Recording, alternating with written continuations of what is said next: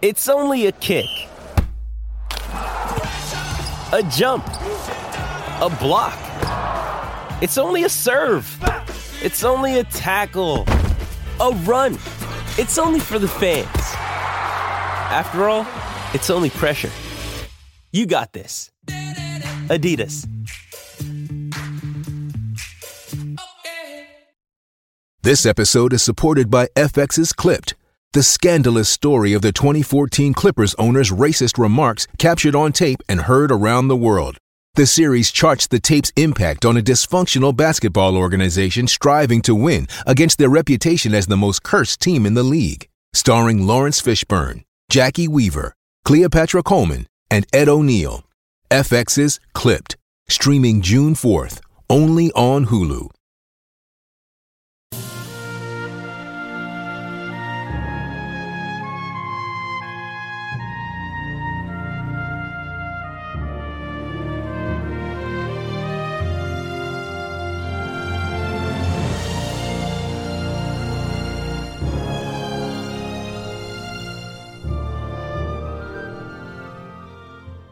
Welcome back, everyone, to 1001 Greatest Love and Family Stories. This is your host, John Hagedorn. Today, the last of our Rudyard Kipling's Jungle Book stories, this one called Her Majesty's Servants. Here's our story. It had been raining heavily for one whole month, raining on a camp of 30,000 men and thousands of camels, elephants, horses, bullocks, and mules, all gathered together at a place called Rawal Pindi, to be reviewed by the Viceroy of India. He was receiving a visit from the Amir of Afghanistan, a wild king of a very wild country. The Amir had brought with him for a bodyguard 800 men and horses who had never seen a camp or a locomotive before in their lives. Savage men and savage horses from somewhere at the back of Central Asia. Every night a mob of these horses would be sure to break their heel ropes and stampede up and down the camp, through the mud, in the dark, or the camels would break loose and run about and fall over the ropes of the tents. And you can imagine how pleasant that was for men trying to go to sleep. My tent lay far away from the camel lines, and I thought it was safe. But one night a man popped his head in and shouted, "Get out! Quick! They're coming! My tent's gone!" I knew who they were, so I put on my boots and waterproof and scuttled out into the slush. Little Vixen, my fox terrier, went out to the other side, and then there was a roaring and a grunting and bubbling, and I saw the tent cave in as the pole snapped and began to dance about like a mad ghost. A camel had blundered into it, and wet and angry as I was, I could not help laughing. Then I ran on, because I did not know how many camels might have got loose, and before long I was out of sight of the camp, plowing my way through the mud. At last I fell over the tail end of a gun, and by that knew I was somewhere near the artillery lines where the cannon were stacked at night. As I did not want to plouter about any more in the drizzle and the dark, I put my waterproof over the muzzle of one gun, and made a sort of wigwam with 2 or 3 rammers that I found, and lay along the tail of another gun, wondering where Vixen had got to and where I might be. Just as I was getting ready to go to sleep, I heard a jingle of harness and a grunt, and a mule passed me shaking his wet ears. He belonged to a screw-gun battery, for I could hear the rattle of the straps and rings and chains and things on his saddle pad. The screw-guns are tiny little cannon made in 2 pieces that are screwed together when the time comes to use them. They are taken up mountains, anywhere that a mule can find a road, and they are very useful for fighting in rocky country. Behind the mule there was a camel, with his big soft feet squelching and slipping in the mud, and his neck bobbing to and fro like a strayed hen's. Luckily, I knew enough of beast language, not wild beast language, but camp beast language, of course, from the natives, to know what he was saying. He must have been the one that flopped into my tent, for he called to the mule, "What shall I do? Where shall I go? I have fought with a white thing that waved, and it took a stick and hit me on the neck. That was my broken tent pole, and I was very glad to know it. Shall we run on? Oh, it was you, said the mule. You and your friends that have been disturbing the camp? All right. You'll be beaten for this in the morning, but I may as well give you something on account now. I heard the harness jingle as the mule backed and caught the camel 2 kicks in the ribs that rang like a drum. Another time, he said. You'll know better than to run through a mule battery at night, shouting thieves and fire. Sit down and keep your silly neck quiet. The camel doubled up camel fashion, like a 2-foot rule, and sat down whimpering. There was a regular beat of hoofs in the darkness, and a big troop horse cantered up as steadily as though he were on parade, jumped a gun-tail, and landed close to the mule. Phew! It's disgraceful, he said, blowing out his nostrils. Those camels have racketed through our lines again, the 3rd time this week. How's a horse to keep his condition if it isn't allowed to sleep? Who's here? I'm the breech-piece mule of number 2 gun of the 1st screw battery, said the mule, and the other's one of your friends. He waked me up, too. Who are you? Number 15, E Troop, Ninth Lancers, Dick Cunliffe's horse. Stand over a little there. Oh, I beg your pardon, said the mule. It's too dark to see much. Aren't these camels too sickening for anything? I walked out of my lines to get a little peace and quiet here. My lords, said the camel humbly, we dreamed bad dreams in the night, and we were very much afraid. I am only a baggage camel of the 39th Native Infantry, and I'm not as brave as you are, my lords. Then why didn't you stay and carry baggage for the 39th Native Infantry, instead of running all around the camp? Said the mule. They were such very bad dreams, said the camel. I'm sorry. Listen, what is that? Shall we run on again? Sit down, said the mule, or you'll snap your long stick legs between the guns. He cocked one ear and listened. Bullocks, he said, gun bullocks. On my word, you and your friends have waked the camp very thoroughly. It takes a good deal of prodding to put up a gun bullock. I heard a chain dragging along the ground, and a yoke of the great sulky white bullocks that drag the heavy siege guns when the elephants won't go any nearer to the firing, came shouldering along together. And almost stepping on the chain was another battery mule, calling wildly for Billy. That's one of our recruits, said the old mule to the troop horse. He's calling for me. Here, youngster, stop squealing. The dark never hurt anybody yet. The gun bullocks lay down together and began chewing the cud, but the young mule huddled close to Billy. Things, he said, fearful and horrible, Billy. They came into our lines while we were asleep. Do you think they'll kill us?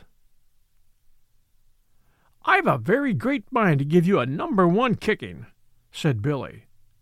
The idea of a 14-hand mule with your training disgracing the battery before this gentleman. Gently, gently, said the troop horse. Remember, they're always like this to begin with. The first time I ever saw a man, it was in Australia when I was a 3-year-old. I ran for half a day, and if I'd seen a camel, I should be running still.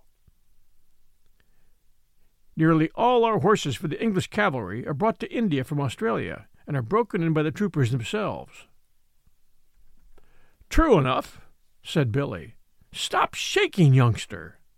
The first time they put the full harness with all its chains on my back, I stood on my forelegs and kicked every bit of it off. I hadn't learned the real science of kicking then, but the battery said they'd never seen anything like it. But this wasn't harness or anything that jingled, said the young mule. You know I don't mind that now, Billy. It was things like trees, and they fell up and down the lines and bubbled, and my head rope broke, and I couldn't find my driver, and I couldn't find you, Billy, so I ran off with these gentlemen. Humph, said Billy. As soon as I heard the camels were loose, I came away on my own account, when a battery— A screw-gun mule calls gun-bullocks gentlemen. He must be very badly shaken up. Who are you fellows on the ground there?" The gun-bullocks rolled their cuds and answered both together, "The seventh yoke of the first gun of the big gun battery. We were asleep when the camels came, but when we were trampled on, we got up and walked away. It's better to lie quiet in the mud than to be disturbed on good bedding. We told your friend here that there was nothing to be afraid of, but he knew so much that he thought otherwise." "Why?" They went on chewing. We'll return with our story right after these sponsor messages. And now, back to our story. "That comes of being afraid," said Billy. "You get laughed at by gun bullocks. I hope you like it, young'un." The young mule's teeth snapped, and I heard him say something about not being afraid of any beefy old bullock in the world. But the bullocks only clicked their horns together and went on chewing. "Now, don't be angry after you've been afraid. That's the worst kind of cowardice," said the troop horse. "Anybody can be forgiven for being scared in the night. I think, if they see things they don't understand. We've broken out of our pickets, again and again, 450 of us, just because a new recruit got to telling tales of whip snakes at home in Australia till we were scared to death of the loose ends of our head ropes." "That's all very well in camp," said Billy. "I'm not above stampeding myself, for the fun of the thing, when I haven't been out for a day or two. But what do you do on active service?" "Oh, that's quite another set of new shoes," said the troop horse. "Dick Cunliffe's on my back then, and drives his knees into me, and all I have to do is to watch where I'm putting my feet, and to keep my hind legs well under me, and be bridle-wise." "What's bridle-wise?" said the young mule. "By the blue gums of the back blocks," snorted the troop horse. "Do you mean to say that you aren't taught to be bridle-wise in your business? How can you do anything unless you can spin around at once when the rein is pressed on your neck? It means life or death to your rider, and of course that's life and death to you. Get round with your hind legs under you the instant you feel the rein on your neck. If you haven't room to swing round, rear up a little and come round on your hind legs. That's being bridle-wise." "We aren't taught that way," said Billy the mule stiffly. "We're taught to obey the man at our head. Step off when he says so, and step in when he says so. I suppose it comes to the same thing. Now, with all this fine fancy business and rearing, which must be very bad for your hocks, what do you do?" "Well, that depends," said the troop horse. "Generally, I have to go in among a lot of yelling, hairy men with knives, long, shiny knives, worse than the farrier's knives, and I have to take care that Dick's boot is just touching the next man's boot without crushing it. I can see Dick's lance to the right of my right eye, and I know I'm safe. I shouldn't care to be the man or horse that stood up to Dick and me when we're in a hurry." "Don't the knives hurt?" said the young mule.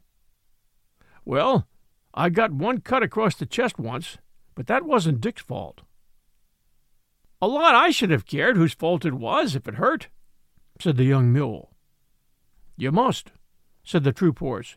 "If you don't trust your man, you may as well run away at once.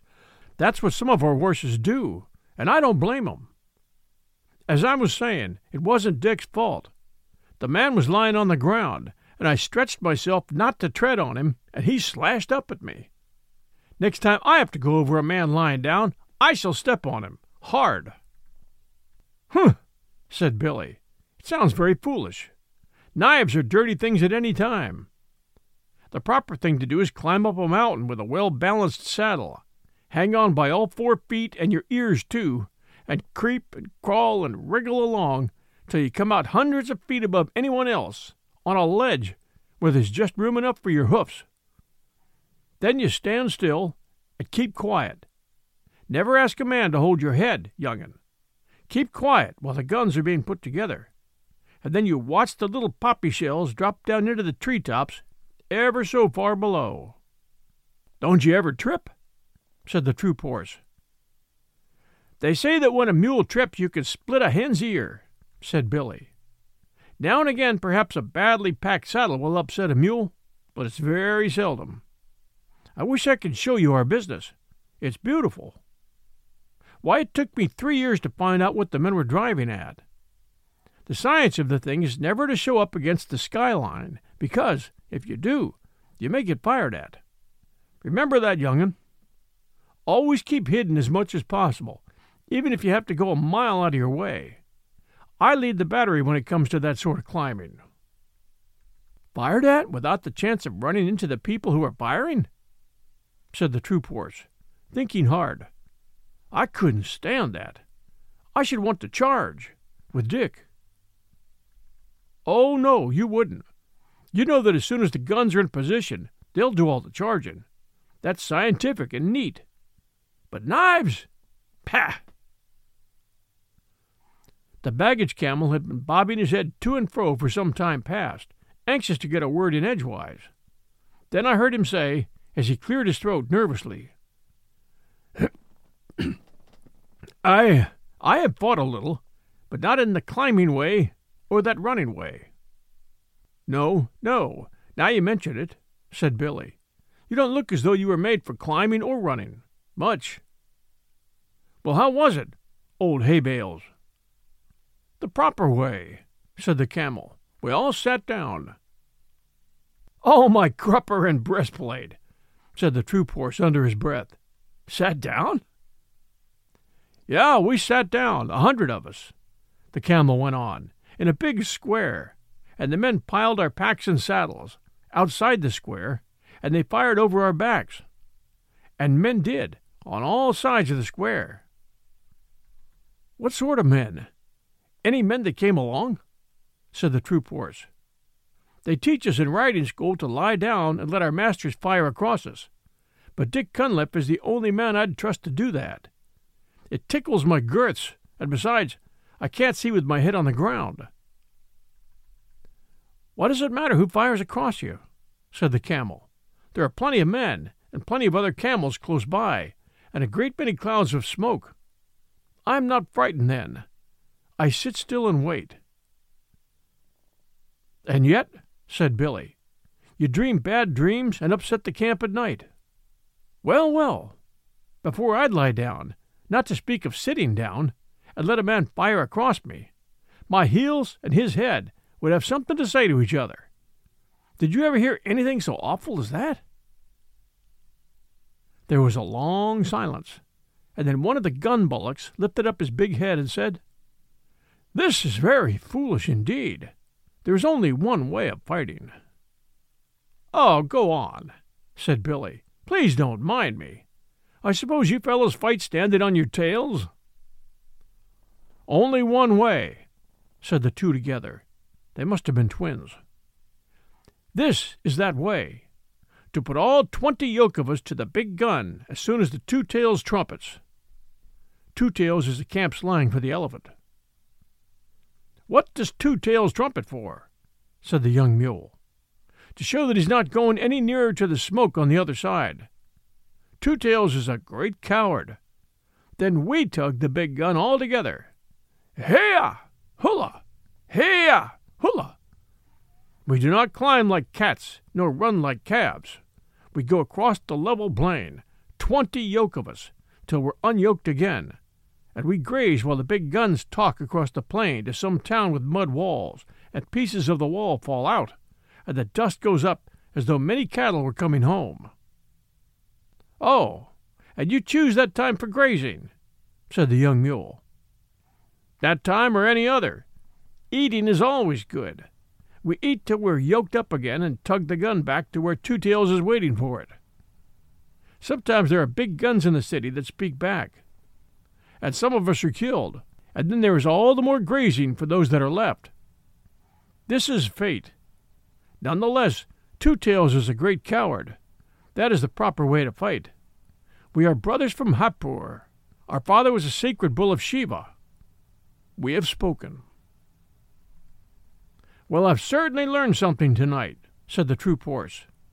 Do you gentlemen of the screw gun battery feel inclined to eat when you're being fired at with big guns? Two Tails is behind you.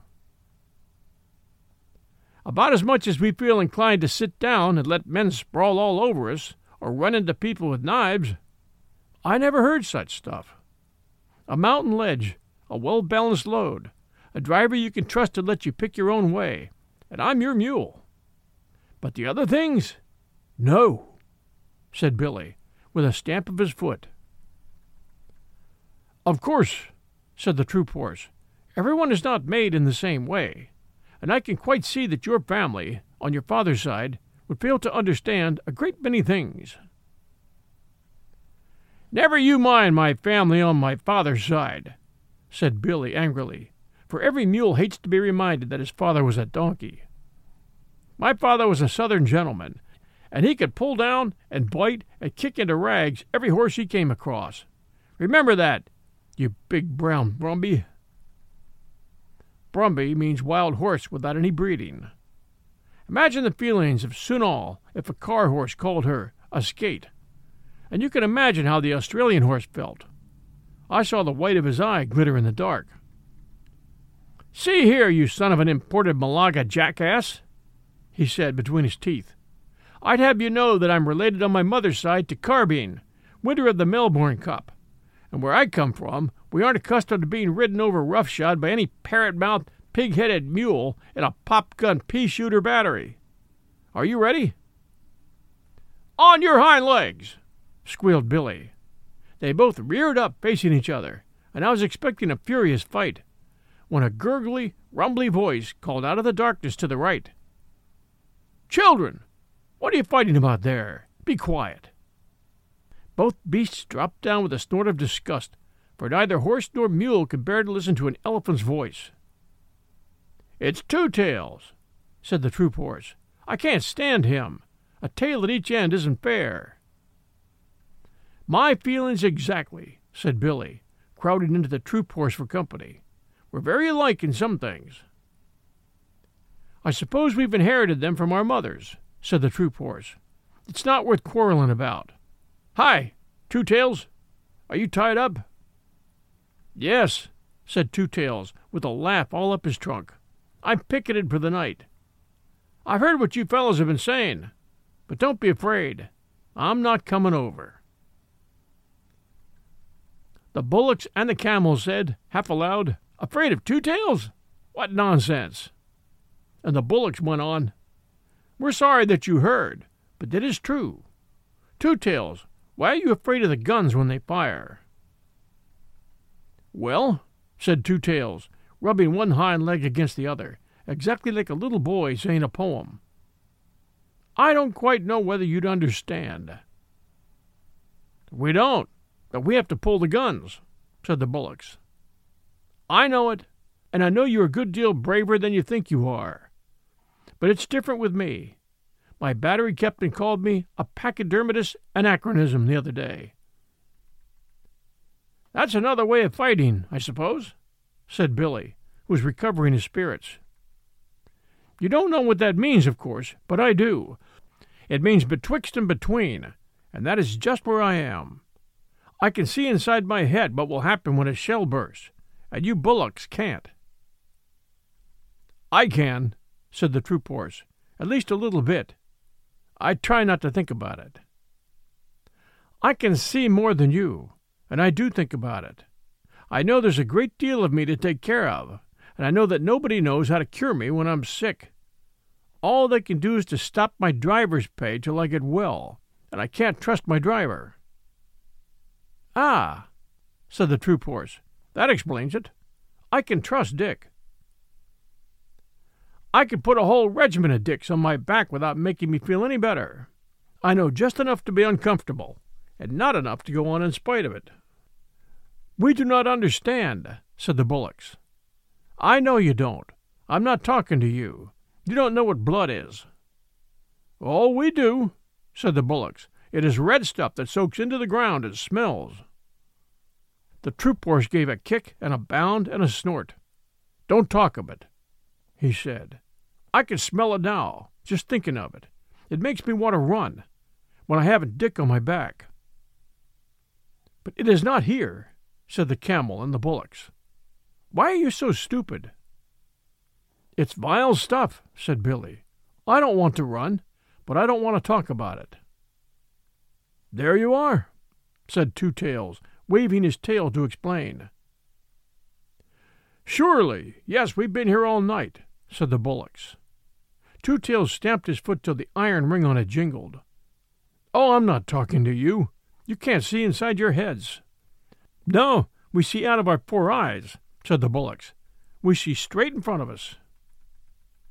If I could do that, and nothing else, you wouldn't be needed to pull the big guns at all. If I was like my captain, he can see things inside his head before the firing begins, and he shakes all over, but he knows too much to run away. If I was like him, I could pull the guns. But if I were as wise as all that, I should never be here. I should be a king in the forest, as I used to be, sleeping half the day and bathing when I liked. I haven't had a good bath for a month. That's all very fine, said Billy, but giving a thing a long name doesn't make it any better. Hush, said the troop horse. I think I understand what Two-Tails means. You'll understand better in a minute, said Two-Tails angrily. Now you just explain to me why you don't like this. He began trumpeting furiously at the top of his trumpet. Stop that, said Billy and the troop horse together, and I could hear them stamp and shiver. An elephant's trumpeting is always nasty, especially on a dark night. I shan't stop, said Two-Tails. Won't you explain that, please? Then he stopped suddenly. I heard a little whimper in the dark, and knew that Vixen had found me at last. She knew as well as I did that if there is one thing in the world the elephant is more afraid of than another, it is a little barking dog. So she stopped to bully Two-Tails in his pickets, and yapped around his big feet. Two-Tails shuffled and squeaked. Go away, little dog, he said. Don't sniff at my ankles, or I'll kick you. Good little dog. Nice little doggy, then. Go home, you yelping little beast. Oh, why doesn't someone take her away? She'll bite me in a minute. Seems to me, said Billy to the troop horse, that our friend Two-Tails is afraid of most things. Now, if I had a full meal for every dog I've kicked across the parade ground, I should be as fat as Two-Tails nearly. I whistled, and Vixen ran up to me, muddy all over, and licked my nose, and told me a long tale about hunting for me all through the camp. I never let her know that I understood beast talk, or she would have taken all sorts of liberties. So I buttoned her into the breast of my overcoat, and Two-Tails shuffled and stamped and growled to himself. Extraordinary, most extraordinary, he said. It runs in our family. Now where's that nasty little beast gone to? I heard him feeling about with his trunk. We all seem to be affected in various ways, he went on, blowing his nose. Now, you gentlemen were alarmed, I believe, when I trumpeted? Not alarmed exactly, said the troop horse, but it made me feel as though I had hornets where my saddle ought to be. Don't begin again. I'm frightened of the little dog, and the camel here is frightened by bad dreams in the night. It is very lucky for us that we haven't all got to fight in the same way, said the troop horse. What I want to know, said the young mule, who had been quiet for a long time, what I want to know is, why we have to fight at all? Because we're told to, said the troop horse, with a snort of contempt. Orders, said Billy the mule, and his teeth snapped. Huckum hi!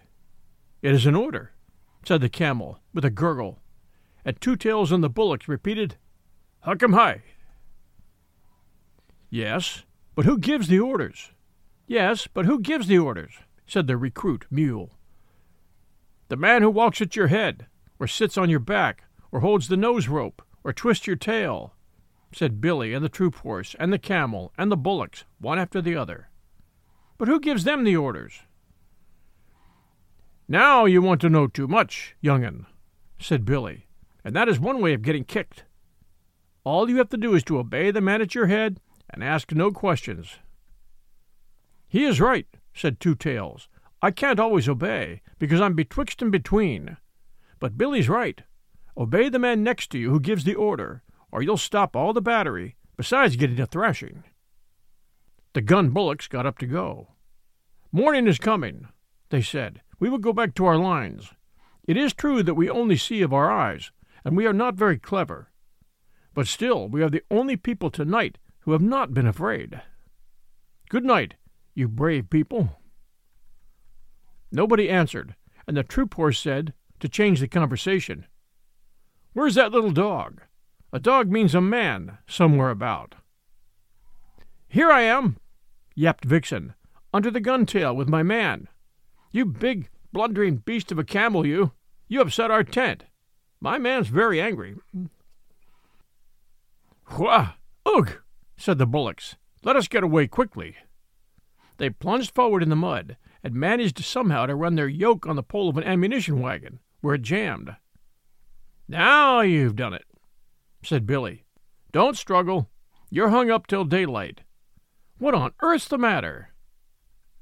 The bullocks went off into the long, hissing snorts that Indian cattle give, and pushed and crowded and slewed and stamped and slipped and nearly fell down in the mud, grunting savagely. "You'll break your necks in a minute," said the troop horse. "What's the matter with white men? What's the matter with white men? I live with 'em. They eat us." "Pull," said the near bullock. The yoke snapped with a twang, and they lumbered off together. I never knew before what made Indian cattle so scared of Englishmen. We eat beef, a thing that no cattle driver touches, and of course the cattle do not like it. "May I be flogged with my own pad chains. Who'd have thought of two big lumps like those losing their heads?" said Billy. "Never mind. I'm going to look at this man. Most of the white men I know have things in their pockets," said the troop horse. "I'll leave you then. I can't say I'm over fond of 'em myself. Besides, white men who haven't a place to sleep are more than likely to be thieves, and I have a good deal of government property on my back. Come along, young'un, and we'll go back to our lines. Good night, Australia. See you on parade tomorrow, I suppose. Good night, old Hay Hale. Try to control your feelings, won't you? Good night, Two Tails. If you pass us on the ground tomorrow, don't trumpet. It spoils our formation."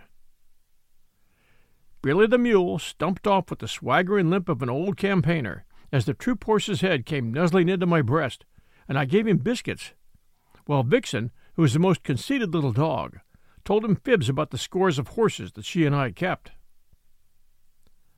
"I'm coming to the parade tomorrow in my dog cart," she said. "Where will you be?" "On the left hand of the 2nd Squadron. I set the time for all my troop, little lady," he said politely. "Now I must go back to Dick. My tail's all muddy, and he'll have 2 hours' hard work dressing me for parade." The big parade of all the 30,000 men was held that afternoon, and Vixen and I had a good place close to the Viceroy and the Amir of Afghanistan, with a high, big black hat of astrakhan wool and the great diamond star in the center. The first part of the review was all sunshine, and the regiments went by in wave upon wave of legs all moving together, and guns all in a line, till our eyes grew dizzy. Then the cavalry came up, to the beautiful cavalry canter of Bonnie Dundee, and Vixen cocked her ear where she sat on the dog cart. The 2nd Squadron of the Lancers shot by, and there was the troop horse, with his tail like spun silk, his head pulled into his breast, one ear forward and one back, setting the time for all his squadron, his legs going as smoothly as waltz music. Then the big guns came by, and I saw Two Tails and 2 other elephants harnessed in line to a 40-pounder siege gun, while 20 yoke of oxen walked behind. The 7th pair had a new yoke, and they looked rather stiff and tired. Last came the screw guns, and Billy the mule carried himself as though he commanded all the troops, and his harness was oiled and polished till it winked. I gave a cheer, all by myself, for Billy the mule, but he never looked right or left. The rain began to fall again, and for a while it was too misty to see what the troops were doing. They had made a big half-circle across the plain, and were spreading out into a line. That line grew, and grew, and grew till it was 3/4 of a mile long from wing to wing, one solid wall of men, horses, and guns. Then it came on straight toward the Viceroy and the Amir, and as it got nearer, the ground began to shake, like the deck of a steamer when the engines are going fast. Unless you've been there, you cannot imagine what a frightening effect the steady come-down of troops has on the spectators, even when they know it is only a review. I looked at the Amir.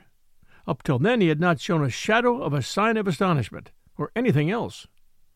But now his eyes began to get bigger and bigger, and he picked up the reins on his horse's neck and looked behind him. For a minute it seemed as though he were going to draw his sword and slash his way out through the English men and women in the carriages at the back. Then the advance stopped dead, the ground stood still, the whole line saluted, and 30 bands began to play all together. That was the end of the review, and the regiments went off to their camps in the rain, and an infantry band struck up with, "The animals went in 2 by 2, hurrah! The animals went in 2 by 2, the elephant and the battery mule, and they all got into the ark, for to get out of the rain." Then I heard an old, grizzled, long-haired Central Asian chief, who had come down with the Amir, asking questions of a native officer. "Now," said he, "in what manner was this wonderful thing done?" And the officer answered, "An order was given, and they obeyed." "But are the beasts as wise as the men?" said the chief. "They obey, as the men do, mule, horse, elephant, or bullock. He obeys his driver, and the driver his sergeant, and the sergeant his lieutenant, and the lieutenant his captain, and the captain his major, and the major his colonel, and the colonel his brigadier commanding 3 regiments, and the brigadier the general, who obeys the Viceroy, who is the servant of the Empress. Thus it is done." "Would it were so in Afghanistan," said the chief, "for there we obey only our own wills." "And for that reason," said the native officer, twirling his mustache, "your Amir, whom you do not obey, must come here and take orders from our Viceroy." Thank you for joining us for Her Majesty's Servants, from Rudyard Kipling's The Jungle Book. We hope you've enjoyed this book and the stories within. If you have, send us a kind review, and always tell a friend about our shows. This is your host and storyteller, John Hagedorn. This is 1001 Greatest Love and Family Stories. Until next time, everyone, stay safe, and we'll be back soon.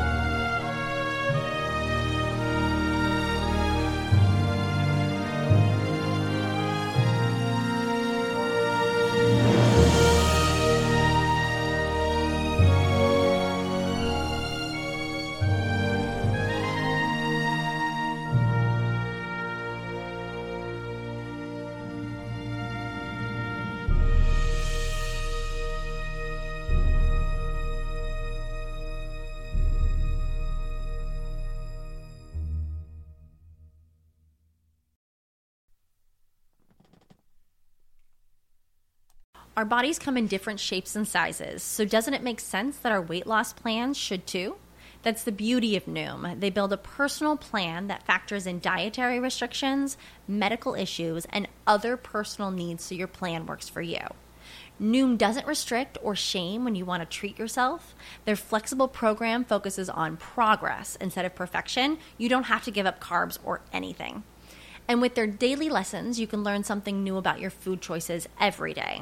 After just a few days of using the app, I learned how to recognize cues for overeating and how to choose the right foods to feel full. Stay focused on what's important to you with Noom's psychology and biology-based approach. Sign up for your trial today at Noom.com. That's Noom. exploreminnesota.com and check out Noom's first ever cookbook, The Noom Kitchen, for 100 healthy and delicious recipes to promote better living. Available to buy now wherever books are sold.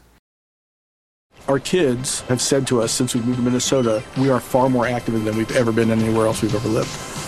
Moving to Minnesota opened up a lot of doors for us. Just this overall sense of community, of values that, Minnesotans have. It's a real accepting, loving community, especially with two young kids. See what makes Minnesota the star of the North. New residents share why they love calling it home at exploreminnesota.com/live.